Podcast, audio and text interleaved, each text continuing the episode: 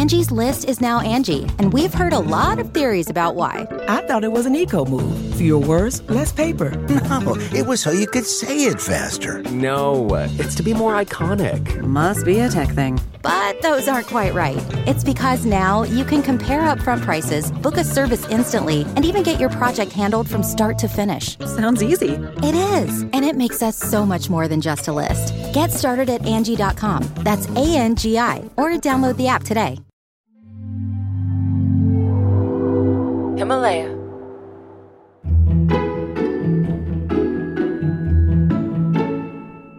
Betsey, Justin, I'm really excited by today's topic, and I'm hoping I can get some free world class advice from you both. Okay, here wrestling, Naz. So I have the Financial Times in front of me. I'm opening the market data pages. So I am seeing numbers to do with the S&P 500. I think I Dow see where this is going. The FTSE 100. Then a bit further down, let's see. We have we have bond indices, index linked, 10-year government spreads, high yield and emerging markets. I've got I've got tons of tables in front of me, some graphs. Um, lot, just a lot going on on this page. I like the fact that you're getting organised and you're going to get active with your money, Naz. These are big issues and it's time to get some research done. Well, I have to say this is all pretty confusing, and I've I've not actually put my money into anything yet. But uh, I'm hoping you could you could help me navigate some of these graphs and charts and things. Naz, I, I hope you don't have your money under a mattress right now. No, she's No. the FT does not have a mattress index. And big surprise, Naz, I get questions like this a lot. All economists do. But I'm here to give you some unexpected advice. Money into stocks and bonds can be a pretty good way of supercharging your savings, but there are plenty of pitfalls along the way, which is why it's important to know a bit more before you move your money from your savings account to other more complicated financial markets like the stock market. The financial sector and financial markets are what we'll be looking at on today's episode of Think Like an Economist with me, Betsey Stevenson. And I'm Justin Wolfers. This is the podcast where we teach you the super tools of economics that'll transform your life.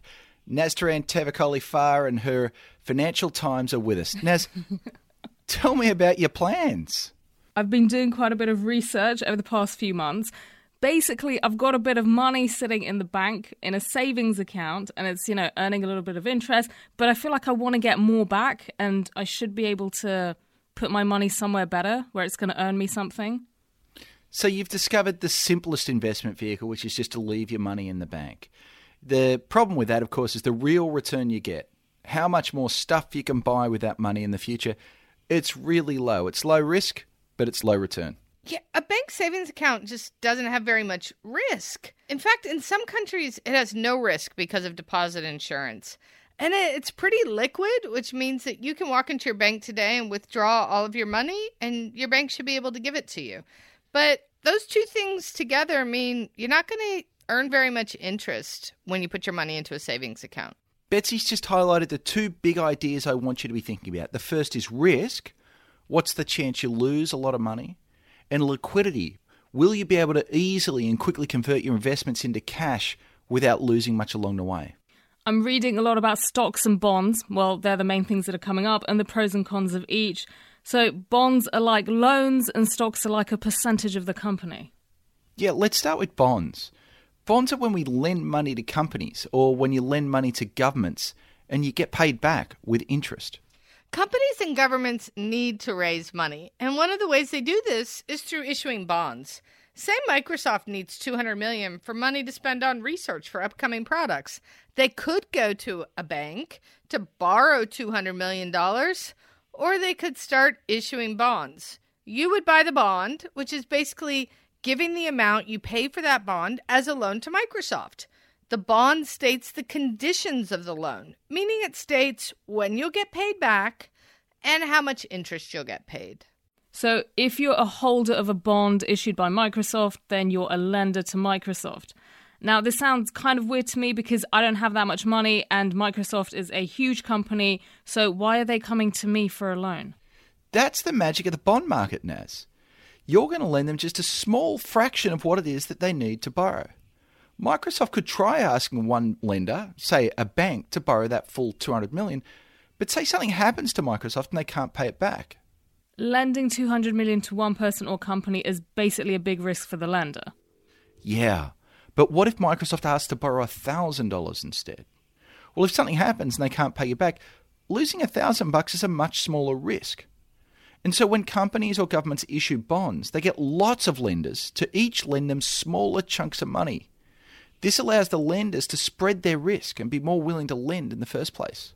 So, as I'm going through all these tables and charts and things, I'm seeing that governments also issue bonds, and we hear about US Treasury bills, which are also called T bills or Treasuries. There's gilts in the UK and bunds in Germany. It's the exact same idea. Just as companies need to borrow money, so do governments, and governments do it through the bond market. So, whenever you hear about government debt, remember the government's not borrowing from a bank, it's raising that money by issuing bonds. Now, there's not much risk in lending to the US government, but they need lots of people to be able to borrow trillions of dollars since no one person could front them, you know, a multi trillion dollar loan in a lot of ways, I like the sound of getting into bonds because I like this concept of lending my money to a government so they can spend on a big public infrastructure project or something really important for society. But how worried do I need to be that I'm not going to get my money back? I wouldn't be that worried lending money to a government. But the reality is that whenever you lend money, there's always a risk that you won't get it paid back. One of the main risks with bonds is what we call default risk. So, when you think about buying a bond, particularly a corporate bond, you want to try to figure out how risky it's going to be. And the way you can assess that is by using what are called credit ratings. Those ratings are going to tell you how risky that bond is in terms of its ability to get paid back. Yeah, so there's ratings companies like Fitch, Standard & Poor's, Moody's. They put ratings next to bonds. So I'm looking on my tables. There's stuff like AAA, B, C minus, which sound like sound like grades for a university paper. Yeah, well, it's not that different. I mean, these are going to help you decide if you want to lend or not. Then it's worth remembering that the worse a bond's ratings, that means that we think they might not pay back. So the higher the interest rate the bond needs to offer, because they might default. Okay, so these credit ratings are helpful. But the other thing I'm worried about is what if something happens, like I have a big family emergency or something, and I need my money now? With my money being in a savings account, I can just go to the bank and take my money out. But what if it's tied up in a bond? And also, the bonds I'm seeing, they tend to promise to pay me back in like 7, 10, 20 years' time, so quite a long way down the line. Yeah, so I mean, you're right that a bond doesn't have the same liquidity that your savings account has, but Remember last week when I said the stock market is a secondhand market? Well, there's also a secondhand market for bonds. That means you can resell your bond to someone else and hopefully you'll get a pretty good price. And what do you mean by hopefully? yeah, that doesn't sound that great, right? You're like, uh, I would like it to be more like, for sure, I'll get a for good sure. price. well, look, it could be hard to find a buyer, particularly if you're holding a more niche bond from a small company, or if the company's credit rating has been downgraded since you purchased the bond. We call this liquidity risk. Bonds issued by major governments are just not that risky usually, they tend to be plenty of people who want to buy German bonds or UK gilts or US Treasury bills every single day. But it can be harder to find a buyer to a bond issued by a small company. And so that's the logic for why bonds issued by these big governments tend to be the most stable places to keep your money. US government bonds are the safest investment as the US government always pays its debt. We hope so. Look, they can always print more money. I mean, it would be very unusual for the U.S. to default on its debt. But I do feel like every time I say that, I should knock wood or something. Yeah, but people seem to believe that. And so there's a lot of demand for US treasuries. And so around $500 billion of them are traded every single day. Wow, that is huge. Okay, so one last thing about bonds. We've talked about risk. But what happens if a company goes bankrupt? If a company declares bankruptcy, then all its assets get sold and they're used to pay off its debts. Now remember, if you own a bond, you're one of those debts. So bondholders get paid before shareholders. We'll come to shares and shareholders in just a moment. And what about if a company owes more money than it can raise by selling off its assets? Well, then the bondholders will get at least a partial payout and the stockholders will get nothing. That's the risk you hold if you own part of the company. Overall, I'd sum up bonds by saying they seem fairly low risk and relatively stable. You're basically getting your loan back plus interest. And this is pretty low rewards compared to what you could get back on the stock market, which is the other place I've been eyeing up.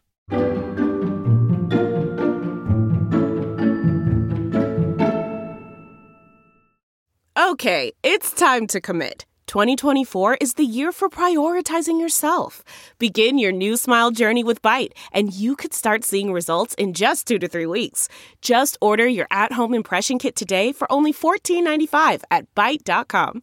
Byte Clear aligners are doctor directed and delivered to your door. Treatment costs thousands less than braces. Plus, they offer financing options, accept eligible insurance, and you can pay with your HSA FSA. Get 80% off your impression kit when you use code WONDERY at Byte.com. That's B-Y-T-E dot com. Start your confidence journey today with Byte. CarMax is putting peace of mind back in car shopping by putting you in the driver's seat to find a ride that's right for you. Because at CarMax, we believe you shouldn't just settle for a car. You should love your car. That's why every car we sell is CarMax certified quality so you can be sure with upfront pricing that's the same for every customer. So don't settle. Find love at first drive and start shopping now at CarMax.com. CarMax, the way car buying should be.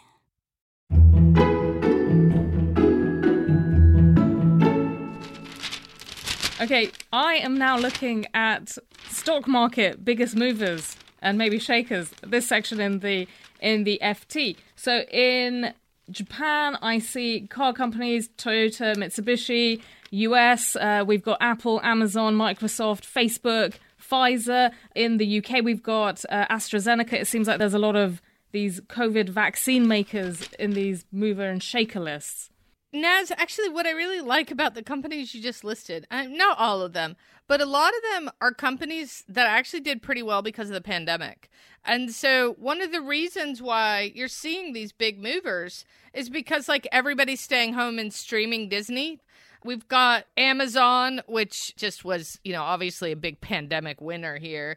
I mean, not all of them. You know, we're going to talk about what determines how stock prices change you know, there's just like a lot of uncertainty about what's that sort of fundamental value of the company. So let's dig into stocks and think about where it comes from.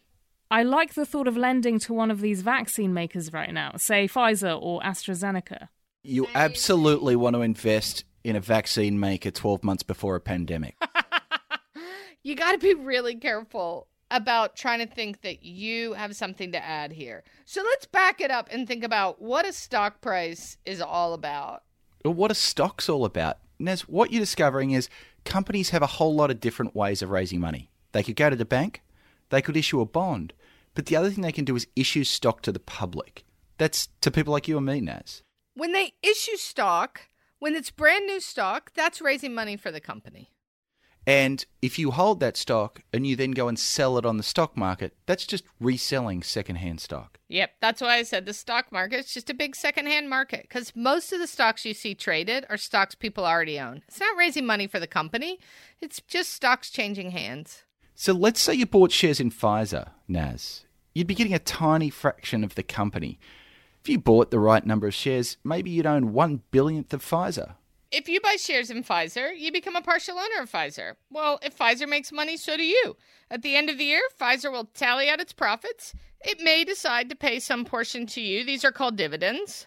And it'll take the rest and reinvest it in creating new vaccines. So some companies pay out dividends really frequently, say every three months or so. Others pay them much more infrequently and instead use their profits to grow the company. But that doesn't cost you money because hopefully that reinvestment will still generate a return for you. Because if the company becomes more valuable, your shares become more valuable, and so you'll still get richer, but only when you sell that stock. By owning shares of the company, do I get other rights? Uh, I'm thinking this because ownership tends to generally give people certain rights. You bet. If you buy stock in Pfizer, you own part of Pfizer. So you'll get to vote in shareholder meetings, and often you'll get to have a say in major decisions like whether Pfizer merges with another company or really big strategic questions like that, not the day to day stuff. Now, going back to my list of biggest movers in the Financial Times, there are columns telling me about the closing price and also the day's change in the price. Um, there are also some charts and graphs which, you know, show movements in price throughout the day. What's all of this about? That's the other way you can make a profit from owning stock. Some people used to invest because what they were after was dividends. But the other thing that can happen is the value of your shares rise over time. So, right now, the outlook's pretty good for vaccine makers like AstraZeneca or Pfizer, and that's why they're on the biggest movers list. Now, I quite liked the idea of bonds. I'm thinking, what are the pros and cons of shares compared to bonds? Well, with shares, you'll profit if the company profits, right? So that's when we were talking about if you could go back in time before the pandemic and have bought those shares of vaccine makers or Amazon, well, those companies just became a lot more valuable now. And that would mean that your shares became a lot more valuable. So you profit when the company profits. If, on the other hand, you'd been thinking, you know what I really want to do is buy some shares in a hospitality company prior to the pandemic, well, you would have been a loser along with the company because that's basically it. You're like a part owner. Higher risk, higher return. And then I'm going to come back to my big concern. Again, what if I have an emergency and I need to get access to my money quickly? Well, you're going to have to go back to that secondhand market, the stock market, to find someone to buy your shares. But don't worry, shares tend to have pretty high liquidity, and I think you'll be able to find someone to quickly buy your Pfizer shares if you urgently need the cash. The value of those shares, however, is going to depend on what people currently think the value of Pfizer is. So if it's gone up or down since you bought your stock's going to affect whether you sell it for more or less than what you bought it for. Now, Betsey Justin, I want to know what to do with my my small stack of money. So we've just done stocks. I'm interested in these graphs that are showing changes in stock prices, and I'm guessing these may be determined by supply and demand. Naz, at this point, you're getting it. Everything is determined by supply and demand, including stock prices. And so you can think of yourself as both a potential buyer of stocks, you might buy some AstraZeneca, or a seller, you might think about selling your Pfizer stock. But how do I know if the price is right and if I should be selling my AstraZeneca stocks? The truth is, you'll never know. But one way of thinking about it is buying or selling a share all depends on the comparison between its price and its fundamental value. The fundamental value of a stock is the present value of the future profits that the company's going to earn. Yeah, so this goes to the theory that if a company is doing well or their future looks promising, then their share price will rise. Yeah, it sounds complicated, but really, you're simply asking yourself how much you think the company's really worth. That worth is about its future stream of profits. So there's really two lenses for thinking about what determines stock prices. In the first instance, it's determined by supply and demand. But buyers and sellers, why are they buying stocks? It's because they value the stream of future profits. And so, what really matters, what's driving their behavior, is the net present value of the company's future earnings. So, it's all about its future prospects. You're talking a lot about beliefs about a company and how well they're doing now and how well we think they're going to do in the future. I am. And that's because if there are thousands of people buying and selling stocks and doing their homework, then stock prices will come to reflect all of the different pieces of information that was driving the decision of those buyers and sellers. So, this is the idea we call the efficient markets hypothesis that a company's stock price will come to reflect all publicly available information. So, this is a really important idea. So, let's say that there's some good news about Pfizer. You know, some of the chemicals used to make the vaccine are cheaper, or it turns out the vaccine is more effective than people originally thought. Well, that means that Pfizer's future profitability is likely to be higher. And if it's higher, it means its fundamental value is higher, means its future stream of profits is higher. That means people want to buy stock in Pfizer. It's worth more. And so, an analyst who discovers that good news, they want to run out and buy stock in that company with the good news as soon as possible. Yeah, and I see that this will then push the price up. Now, here's the depressing part. This is why it's hard to actually make money trying to cherry pick the perfect stock. It's a lot of work to try to figure out a company's future value, and there are a lot of specialists trying to do it. The reality now is, is, is actually tough to beat the market. The efficient market hypothesis doesn't mean that a stock's price is always equal to its fundamental value. I think this is a place where people get confused. But it means that it's impossible to predict if a stock is priced accurately based on publicly available information. And here's the thing men love to actively trade stocks. Oh, fair go. But they lose money on average all the time. What do you mean by they lose money? Well, they should have just invested passively, which is when you buy an indexed fund. It's called indexed because it's going to give you a tiny little bit of each item in the stock market or the index that you're looking at, say the S&P 500.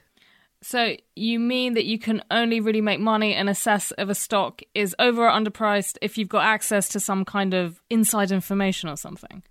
Uh, now, that's called insider trading, and it's illegal.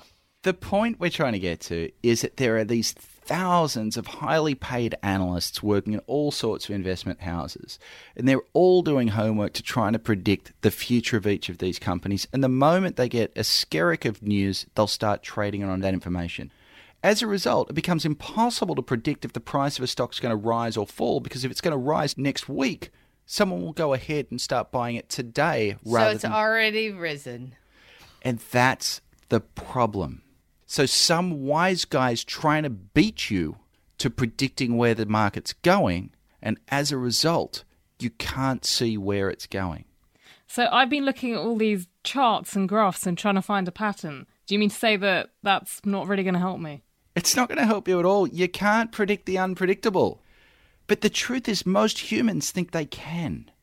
Because we're fallible. We like to think that we can spot patterns, that we can find order among the chaos, or we can pay the best stock picker to tell us how. It gives us psychological comfort, but it's dead wrong. So if I can't spot any patterns with what's going to happen with Pfizer or Apple's share prices, why would I pay someone a lot of money to make these trades for me? Oh gosh, all the wealth managers and stockbrokers are going to hate us now. But yeah, there's no point in paying them to move your money around to supposedly get the best returns. You might as well hire Orlando the cat. I love this story. A few years ago, there's a British newspaper, The Observer, they ran a stock picking contest and they recruited a bunch of financial experts, some high school students, and a cat called Orlando. And so everyone was given £5,000 at the start of the contest to spend on stocks. And the goal was to see who could create the most valuable portfolio by the end of the contest. There are a lot of these examples out there in the world where, you know, you sort of show that people really skilled can't beat the person doing it randomly. But this is my very favorite example because the random person was not a person, it was Orlando the cat who was picking his stocks by throwing his toy mouse onto a grid with numbers which represented different companies. So Orlando and his toy mouse picked stocks. And at the end of the year, Orlando's portfolio made £542 in profits, and the professional investors made only £176. So I've got a cat for you, Naz. the point here isn't invest through a cat. The point is, even these super fancy guys in super fancy suits are no smarter than your cat. Look, you just can't waste your time hiring a stockbroker to trade for you. uh, the secret is to just put your money into well diversified index funds. It's what most economists do with their savings is you buy an index with all the funds and say the S&P 500 index or say the FTSE 100 index. You get a well diversified portfolio and you just leave your money there to grow. I, I really like the sound of this actually. That's the power of the efficient markets hypothesis. We learned that we can't predict future stock performance. We learn to be humble, so we keep things simple. Another tip is to pick a fund with the smallest fees so that you can keep more of your profits. That's really, really important because there are a lot of people out there. They're going to charge you a lot of money to do a lot of trading. They're not going to make you any money from that trading, and they're going to siphon off a lot of your savings.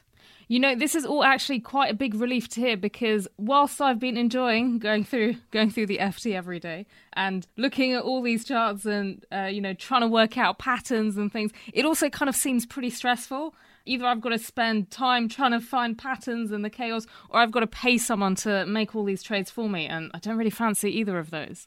My advice, Naz, is think like an economist and don't bother with all of that. This will be the hardest advice for many of our listeners to take because there are thousands of people being paid millions of dollars in order to convince you that they're smarter than the market. But the hard reality is when we look at their performance, they do no better than Orlando the Cat.